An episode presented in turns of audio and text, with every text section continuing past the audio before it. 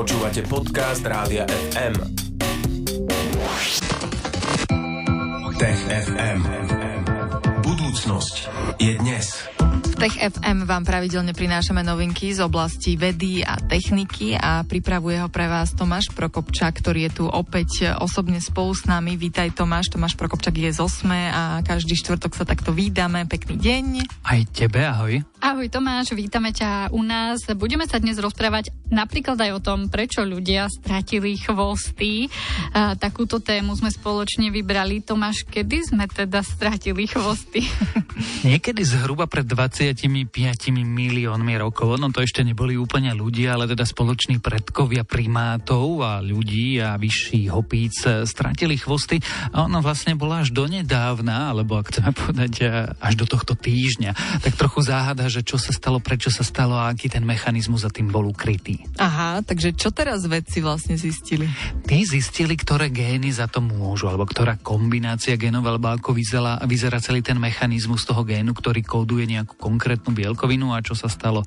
A to bolo, niečo sa tušilo, ale vlastne nikto nikdy nepotvrdil tak nejak experimentálne, ako sa to vlastne odohralo. No a to teraz ukazuje nová štúdia v časopise Nature. No a ako to overovali? Overovali to tak, že mali hypotézu, potom mali nejaké genetické domnienky, to nazvíme, že pravdepodobne to môže byť tento gén, ktorý nejakým spôsobom kóduje bielkovinu a tá potom je nejaká čudná, čiže ten gén bude asi zmutovaný a my však máme kostrč, ale nemáme ten chvost a naši blízky príbuzní, blízky v zmysle biológie, zvieracej ríše, nie, že by boli nejaké úplne, že blízky. A tie chvosty majú, takže niečo sa muselo odohrať. No a potom zistili, ktorý to bol asi gén a asi ako mohol vyzerať ten mechanizmus. Lenže ty máš takú nejakú genetickú hypotézu, ale potrebuješ dôkaz. No a ono trvalo 2,5 roka, kým sa to experimentálne podarilo overiť na myškách, pretože 2,5 roka trvalo, kým tie myši dospejú a dalo sa pozorovať vlastne tie prejavy tej mutácie, ktorú do nich vložili tí výskumníci. Uh-huh. A mňa by celkom zaujímalo, že prečo sa to vôbec rozhodli skúmať? Niekomu chýbal chvost, alebo o čo tam išlo?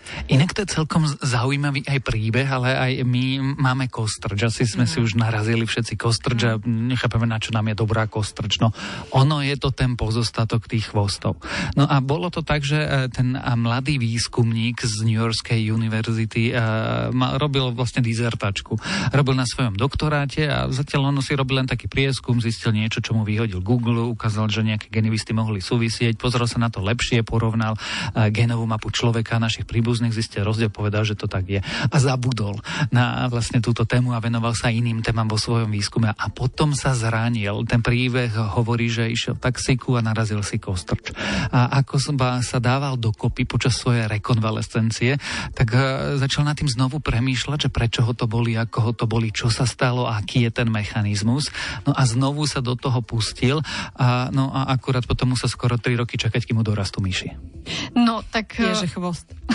Ešte nám Tomáš povedz, že čo vlastne sa zistilo v priebehu toho skúmania. Zistilo sa, že za to môže mutácia v ľudskom géne, ktorý sa volá TBXT.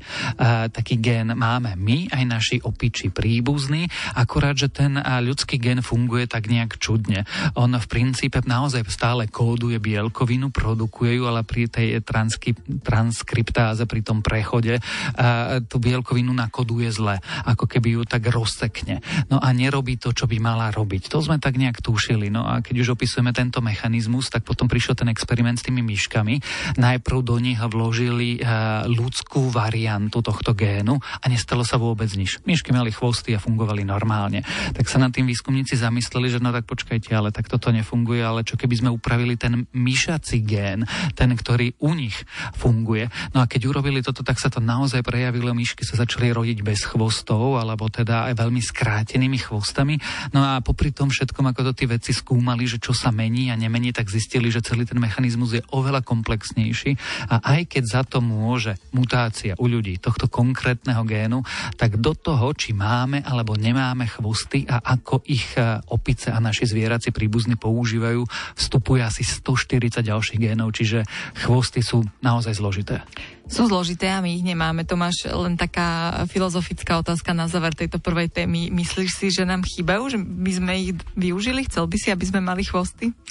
ja by som nechcel mať chvost, lebo mám strach z výšok a predstava, že visím z nejakého konára dole hlavou na chvoste ma úplne nenaplňa radosťou, ale viem si predstaviť činnosti, pri ktorých by, povedzme, že užitočné, lebo by to bola taká ďalšia ruka, alebo držiak, alebo stojan. Ja som si predstavila ten módny aspekt toho, že čo by sme s tým robili. Presne. Mohli by sme nosiť všetci nohavice, alebo všetci by sme nosili nejaké sukne, šaty. Neviem, ako by sme sa s tým vysporiadali. Je to otázka na dlhé zamyslenie, tak môžete niekedy po večeroch sa nad tým zamýšľať, ak chcete. Sme vám nasadili takto chrobáka do hlavy, respektíve chvost. A teraz si dáme malú prestávku a o chvíľu sa vrátime k našej pravidelnej štvrtkovej rubrike Tech FM a budeme sa rozprávať aj o tom, že ešte aj ten Pythagoras sa vie pomýliť a v čom sa konkrétne mýlil, to sa dozviete, ak zostanete s nami. Tech FM. Krásne popoludnie s Rádiom FM aj naďalej. Vraceme sa k našej štvrtkovej rubrike Tech FM. Tomáš Prokopčák z Osme je tu stále spolu s nami. Už sme sa rozprávali o tom, prečo ľudia stratili chvosty.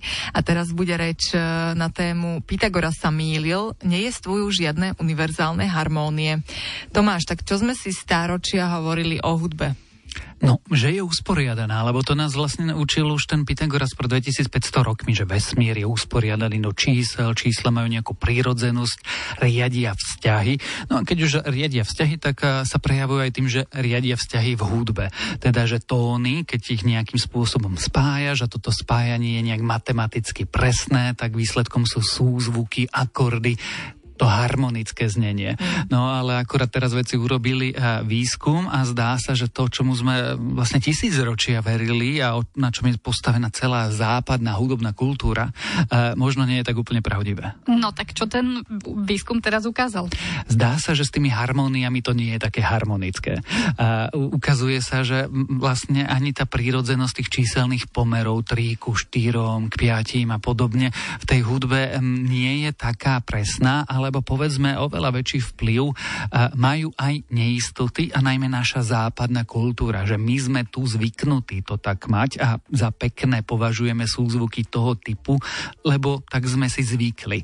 Ale keď urobili teraz vedci slepý výskum, tak zistili, že úplná presnosť sa nám až tak veľmi nepáči a navyše keď zobrali do úvahy nástroje, ktoré nepoznáme, ktoré nie sú z našej západnej tradície, ale indonéske nástroje, ďalšie nástroje z Ázie, tak dokonca ani tá presnosť, tie pomery číselné už tak veľmi ľudia nepovažovali za pekné. A v čom sa Pythagoras a jeho odkaz konkrétne mýlili? Vieš nám to nejako vysvetliť? A keď to veľmi, veľmi zjednodušíme, tak on v princípe hovoril, že akord je nejaká kombinácia tónov a v toho je v nejakom číselnom matematickom pomere.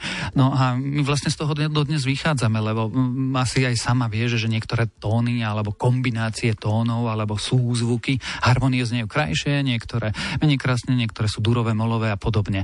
No ale teraz výskumníci sa na to pozreli spôsobom, že si zobrali naozaj veľa dobrovoľníkov a teraz im nechali púšťať tie jednotlivé ako keby súzvuky, tie harmonie a pýtali sa ich, ako veľmi sú im príjemné, ako veľmi sa im zdajú harmonické, ako veľmi sa im páčia a mohli ich trochu upravovať. No a keď sa pozreli na výsledky, tak sa ukázalo, že tieto presné matematické pomery, o ktorých sme stáročie verili, že čím presnejšie, tým lepšie, vlastne nie sú tie, ktoré ľudia vykazujú za tie najpríjemnejšie. Ale tak ako v sochárstve, vie, že v soche musíš urobiť takú drobnú nepresnosť, aby vlastne bola krajšia. A preto Michelangelo Dávid je mimo nejakých symetrií a mimo nejakých presných pomerov. Tak sa ukázalo, že aj v hudbe platí niečo veľmi podobné, že drobná nepresnosť, drobné vykročenie z toho presného matematického pomeru vlastne ľuďom vyhovuje a zdá sa im ten výsledok krajší. No a môžeš nám, Tomáš, ešte povedať aj bližšie, ako vyzeral ten výskum?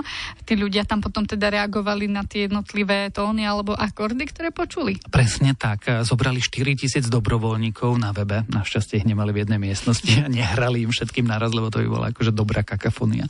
Ale na internete im posielali akože rôzne zvukové ukážky, či už komplexnejšie alebo jednoduchšie, z hluky tónov, jednotlivé tóny, harmonie a akordy. No a tí ľudia to jednak bodovali, že čo sa im zdá najpríjemnejšie, alebo potom mohli dokonca tú harmóniu, ten akord upravovať, že mierne zvýšiť, znížiť a frekvenciu zmeniť a podobne. No a keď sa ukázalo výsledok, keď štatisticky vyhodnotili tie výsledky, tak sa ukázalo, že vlastne ľudia nevyhľadávajú tú ideálnu kombináciu, tú matematickú presnosť, ale naozaj sa to ako keby približovalo k nejakej nepresnosti. Ale nebola to náhoda, že proste rôzne nepresnosti, že tie ľudia sa ako keby približovali k rovnakej nepresnosti, ale nebola to tá matematická presnosť. A čo si z tohoto vlastne môžeme odniesť? Na čo je nám takýto poznatok dobrý? Veci hovoria dve veci.